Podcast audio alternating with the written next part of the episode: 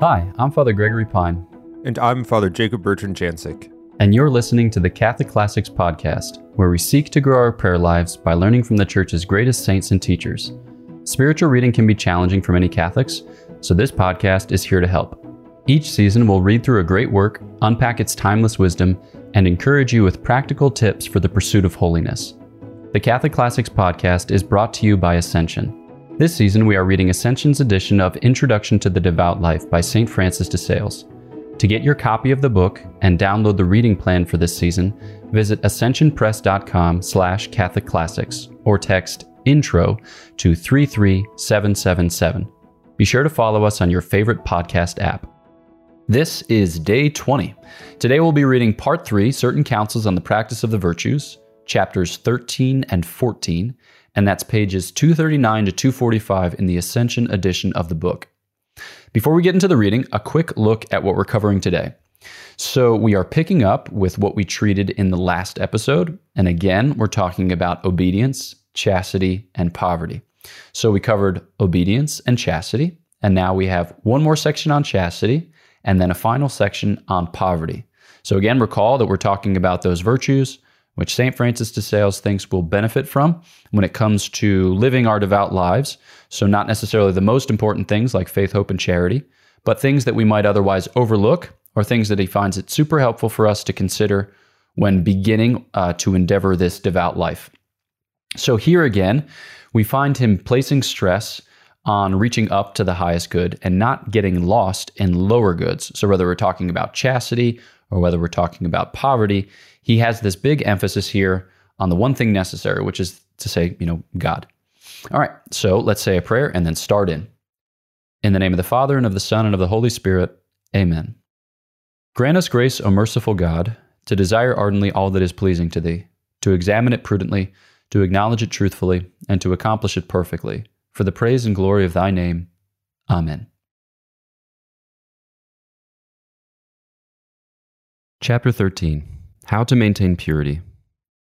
Be utterly diligent in turning yourself aside from all the approaches and allurements of impurity, for this evil works subtly without your even noticing, and from small beginnings pushes on to large results, which are always more easily avoided than cured.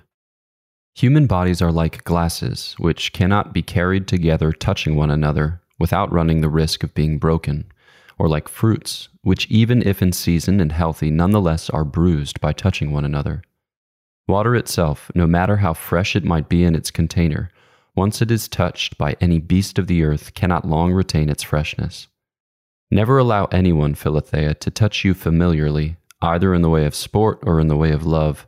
For although chastity may perhaps be preserved in actions that are minor and not lewd, Nonetheless, the freshness and flower of chastity always receives some detriment and loss from this.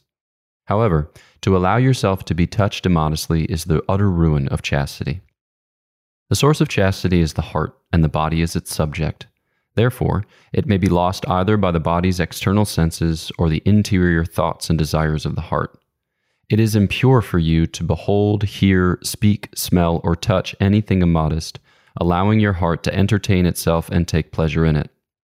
St. Paul says quite clearly, quote, But immorality and all impurity or covetousness must not even be named among you. End quote. Ephesians 5 3.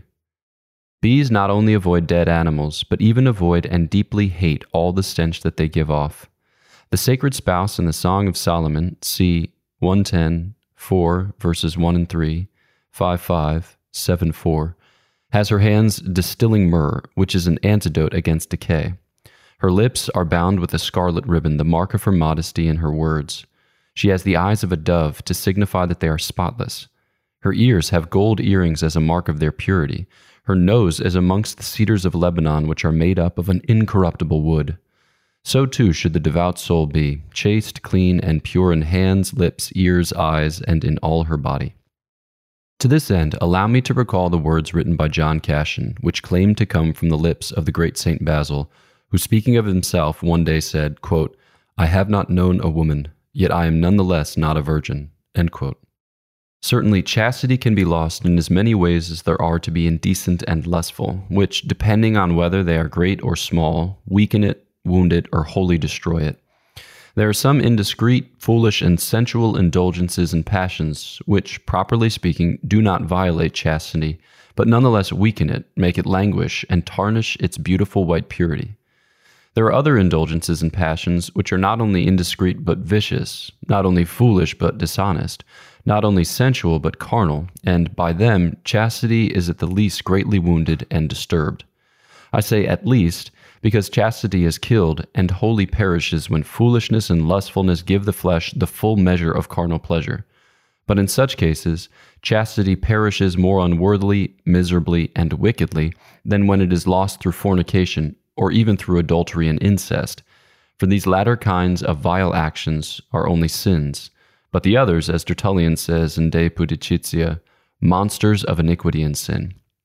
Now, neither Cassian nor, I believe, St. Basil thought himself so out of line when he accused himself of not being a virgin, for I think that he was only accusing himself in this way because of his evil and lustful thoughts, which, even though they had not defiled his body, had nonetheless contaminated his heart, which chastity guards with extreme zeal.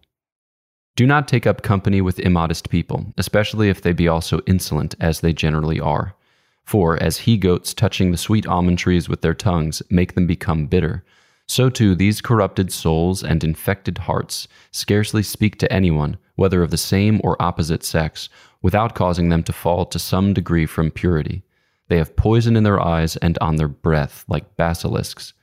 On the contrary, keep company with the chaste and virtuous.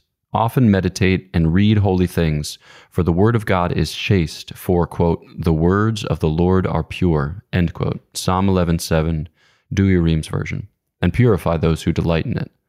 Thus, David compared it to the topaz, Psalm 118, 127, Douay-Rheims version, a precious stone that has the property of assuaging the heat of concupiscence. Keep yourself always near Jesus Christ crucified, both spiritually by meditation and truly through Holy Communion. For just as those who lie down upon the herb called agnus castus become chaste and modest, so you, laying down your heart to rest upon our Lord, who is the true, chaste, and immaculate Lamb, will see that your soul and your heart will soon be cleansed from all the defilements of impurity. Chapter 14 on poverty of spirit observed in the midst of riches. Quote, Blessed are the poor in spirit, for theirs is the kingdom of heaven. End quote, Matthew 5 3. Therefore, cursed are the rich in spirit, for the misery of hell is their portion. Someone is rich in spirit if he has riches in his spirit or his spirit in riches. And someone is poor in spirit if he has no riches in his spirit, nor his spirit in riches. The halcyons construct their nests in the shape of an apple and leave only a small opening at the top, building them on the seashore. They fashion them so firm and impenetrable that when the waves surprise them, the water can never get into them, but instead, always staying afloat, they remain in the midst of the sea on its surface, mastering the waves. Your heart, my dear Philothea, ought to be like this nest, open only to heaven and impenetrable to riches and all transitory things. If you have them, keep your heart free from the least attachment to them. Keep it always floating above them, so that even in the midst of riches it remains unpenetrated by them and retains mastery over them. Ah, no, do not put this heavenly spirit into earthly goods. Let it be always superior to them, above them, not in them. There is a difference between having poison and being poisoned. Apothecaries have nearly every poison imaginable for use on different occasions, but they are not poisoned, for the poison is in their shops, not their bodies. So too, you may possess riches without being poisoned by them, if you have them in your house or your purse, not in your heart. To be rich in fact and poor in spirit is the great joy of a Christian, for by this means he has the convenience of riches for this world and the merit of poverty for the world to come. Alas, Philothea, no one ever acknowledges that he is covetous. Everyone denies this base state of soul and meanness of heart. They excuse themselves on account of the expense of children weighing upon them, on account of prudence which requires that they should make some provision in saving. They never have too much and always find some reason or other for having a little more. Even the most covetous not only do not confess that they are guilty of this, but even think in their conscience that they are not. No, indeed, covetousness is like a malignant fever to which we become insensitive as it burns all the hotter. Moses saw the sacred fire that burned the bush and yet did not consume it. Exodus 3 2. However, this profane fire of avarice, by contrast, consumes and devours the covetous person, and does not burn his conscience.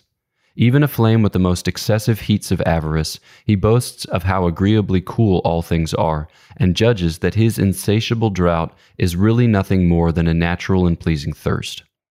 If you have a continual, ardent, and restless desire to possess goods that you do not have, vainly do you say that you do not wish to obtain them improperly. For despite such claims, you do not fail in being truly covetous. If a man has a constant, ardent, and restless desire to drink, even though he wishes to drink nothing but water, nonetheless this is a sign that he has a fever. O Philothea, I know not whether we can say we are justified in desiring to have justly what others justly possess, for it seems by this desire we wish to reap our own gain through someone else's loss. If a man possesses anything justly, does he not have more right to keep it justly than we have to desire it justly? Why then do we extend our desires to his possessions, desiring to deprive him of them? At the best, even if this desire be just, nonetheless it most certainly is not charitable. For in any case, we would not like another man to desire, even justly, that which we have a just right to wish to retain. This was the sin of Ahab, who desired to have Naboth's vineyard justly, which Naboth much more justly desired to keep. 1 Kings 21, verses 2 and 3. Ahab had an ardent, constant, and restless desire for it, and thereby he was displeasing to God. My dear Philothea, when your neighbor desires to part with his goods, then you may desire them, but do so with the desire that is good, for then his desire will make yours not only just, but charitable as well. Indeed, I am quite willing for you to take care to increase holdings, provided it may be done not only justly, but with meekness and charity. If you have a strong attachment to the goods you possess, if you are very solicitous about them, setting your heart on them, forever thinking of them, anxiously fearing that you might lose them, know well that you have some kind of fever. For unlike the healthy, those suffering from fever drink water with unusual eagerness, earnestness, and satisfaction. It is impossible to take much pleasure in anything without being greatly attached to it. If you should happen to suffer any loss of goods, and then you find your heart very grieved and downcast, trust me, Philothea, you are too greatly attached to them, for nothing can be a stronger proof of attachment to something than grief at the loss of it. Therefore, have no full and express desire for wealth that you do not possess, nor fix your heart too much on what you have.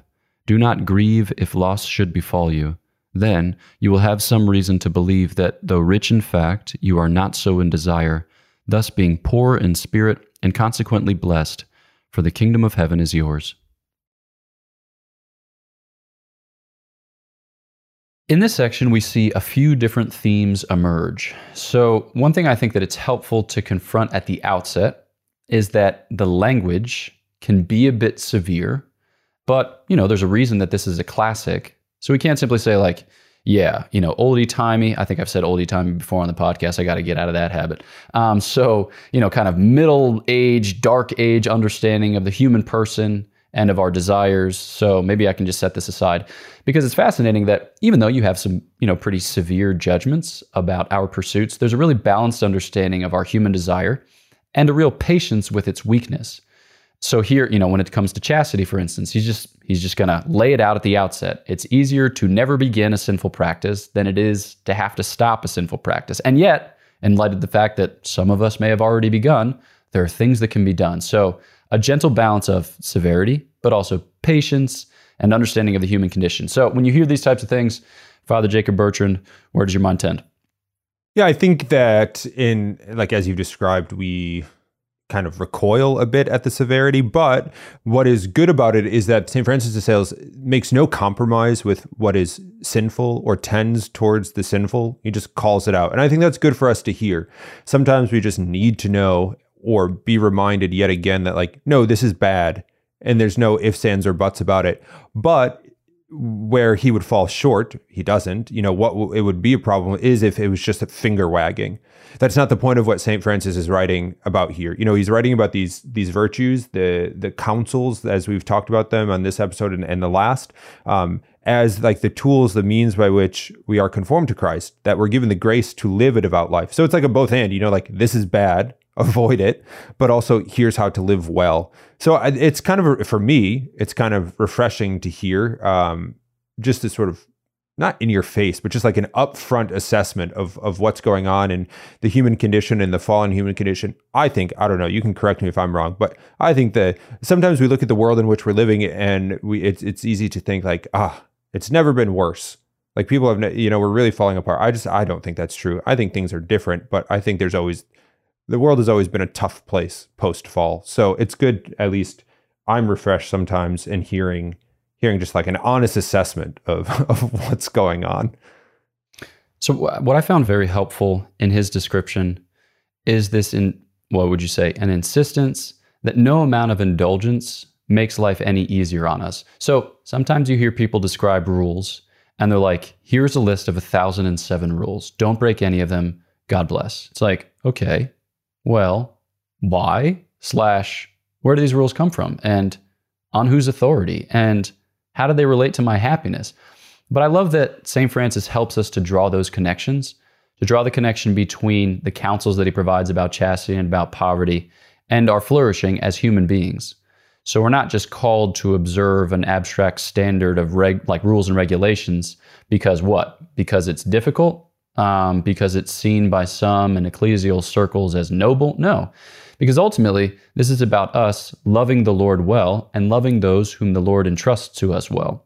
So, like chastity, for instance, um, yeah, no amount of indulgence makes life any easier. So you can think about, you know, like your 21st century life. Let's say that you go on YouTube and you're looking up a movie trailer and you suspect on account of who's in the movie and the genre of the movie that there might be something, you know, a little bit off color, a little bit salacious.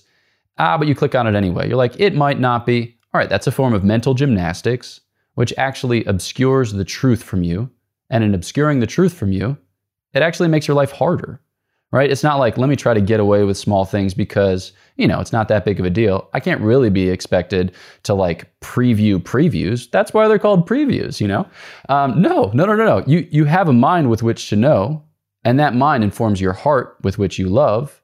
And if you're feeding your heart with things which will stir you up, which will cloud your vision, which will kind of complicate your emotions, then you're going to end up suffering from that. So there's not just a rule over here that barely speaks to your life. It just pertain to a time and a place which are very foreign from the present. No, no, no. They still apply because they're attuned to the heart and they lead to God. So I think that I yeah, I certainly benefited from the uh, yeah, while on the one hand we said severe, on the other hand like just very sensible and helpful as far as like a like a teaching point, helpful to show the connection between what we do and then how we flourish. So yeah, what are your, your thoughts on that? Yeah, I think with that, when when St. Francis is writing here in these chapters, um, he makes the point that like religious formation, and I think this is the case with a lot of things. Like we think of, I don't know, like learning in, an instrument or learning a language. That the younger we start, the easier it is to go. And so too with kind of religious formation, that when we have these habits formed when we're younger, it's, it's they're just easier to live. And by contrast, when we're older, they might be, and you know, we have habits that are contrary to the Christian life. They're harder to reform. Okay, fine. But at the same time, where our hope ought to be placed is not in our sort of ability to rewrite our own habits, but in the reality that that Christ wants us that he gives us the grace for conversion, um, even if we find ourselves sort of trapped in habitual or repeated sin. St. Francis is reminding us like where to look, you know, to look to the virtues, to look to grace, to look to the devout life, um, because it's there that God is at work and I think we have to be encouraged in that. That yeah, there we can talk about like bad, uh, vicious things, or you know, in, in a severe sort of way. But it's kind of a question of do we hope or despair in the face of that? And I think Saint Francis is, is reminding us of you know we don't have to despair. We simply have to turn to Christ to hope and grow in faith and and faith, hope, and love. You know those virtues in particular to cling to Him, to be formed by Him, and and those things. I think in light of what you just described of an image that Saint Therese of Lisieux gives in the story of a soul, she describes how, you know, so this is a way of describing how the Lord relates to us. She describes a father who is also a medical doctor, and he observes his child coming down the street, and the child is about to hit a little stumbling block. Maybe there's a, a little rock in the way, and he anticipates that the child will fall. And then when the child falls, the child will injure herself. So then the question is having seen this, having anticipated this, will the doctor go ahead and remove the stumbling block? Or does he permit the child to fall and then, you know, patch the child up subsequently? And he says, or she says, I should say, St. Therese says, that God's kind of caught between different ways of expressing his love. Because if he removes the stumbling block, we're not always conscious of the fact that he has removed it. And so we kind of skip our way through lives thinking that it's all just fun and games. And then we, we can find ourselves in a certain difficulty. But if he permits us to fall and we reflect on the fact that he could have removed it, then sometimes that can make us feel a certain amount of resentment. But all the while, like we know that he's patched us up. So so we have a kind of visceral experience of his tenderness and of his mercy. So it's it's just very complicated when you think about it from our vantage. Like what would be the best thing for God to do? What would we appreciate most out of God? Well, it's not it's not clear. But I think the point of the image is to show that God, you know, not that God is deciding insofar as God doesn't change or God doesn't suffer doubts in the way that we do, but that God is motivated to show us his love and to show us his mercy. And that the concrete particular events of our lives are occasions in which he does so. So, regardless of what ends up happening, whether you're spared or whether you fall, the Lord is there to show you that he loves you. He's there to visit you with his mercy. And so, I think sometimes for people, you know, who don't experience, you know, sexual sin in their lives and then they go to maybe like a place like Steubenville where everyone's sharing their testimony and it's like and then, you know, it's like, "Whoa, that is wild." And then like that person almost feels left out on account of the fact that his or her testimony doesn't have some of the same sordid details. But then on the other hand, those who have suffered these types of sins feel that they have to undergo many, many, you know, months or years of healing, which can be taxing, right? Which can be saddening. So like regardless of how our lives shape up, know this, you know, that the Lord is good, that the Lord loves, that the Lord is merciful, and that He's training His goodness, His love, His mercy on you so that you can be drawn into relationship with Him. So whether that's by way of repentance or whether that's by way of purity, the Lord has a plan, the plan is good. All right, Father Jacob Bertrand, last thoughts on this theme. Yeah, lest we divorce the sort of what we've read before in the previous chapters with what we're reading and what's coming, it's important, I think, to see everything as a whole. And I think St. Francis wants us to see that too. That you know, as we, as Father Gregory has described, our our individual sort of paths of conversion and our histories and all of these things, they're they're different and they're ours, and our Lord knows how to use them and work them to bring us to Him. But we can see here, like the necessity of of patience. And that's what we started talking out about with the virtues that we we have to hope in our lord's promises and that he is true to his word as he is but also to be patient in our growth in our conversion in our healing um, because it's it's on his time not ours. And and there's a beauty and a and a freedom in that. So trust that.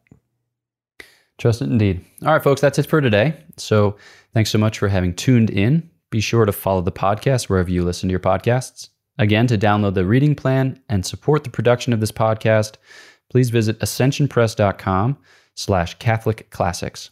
And if you'd like to hear some of our conversations on other subjects, uh, specifically subjects that touch on this theme, like chastity or shame, or whether we can mess up the will of God, follow up with us and three of our brother priests on the podcast Godsplaining. And there you'll find weekly episodes on a variety of Catholic themes with the occasional guest Lectio Divina Scriptural Meditation, or special series. You can find Godsplaining with any uh, podcast app. You can find it on YouTube or at godsplaining.org. So, know of our prayers for you. Please pray for us, and we will catch you next time on Catholic Classics.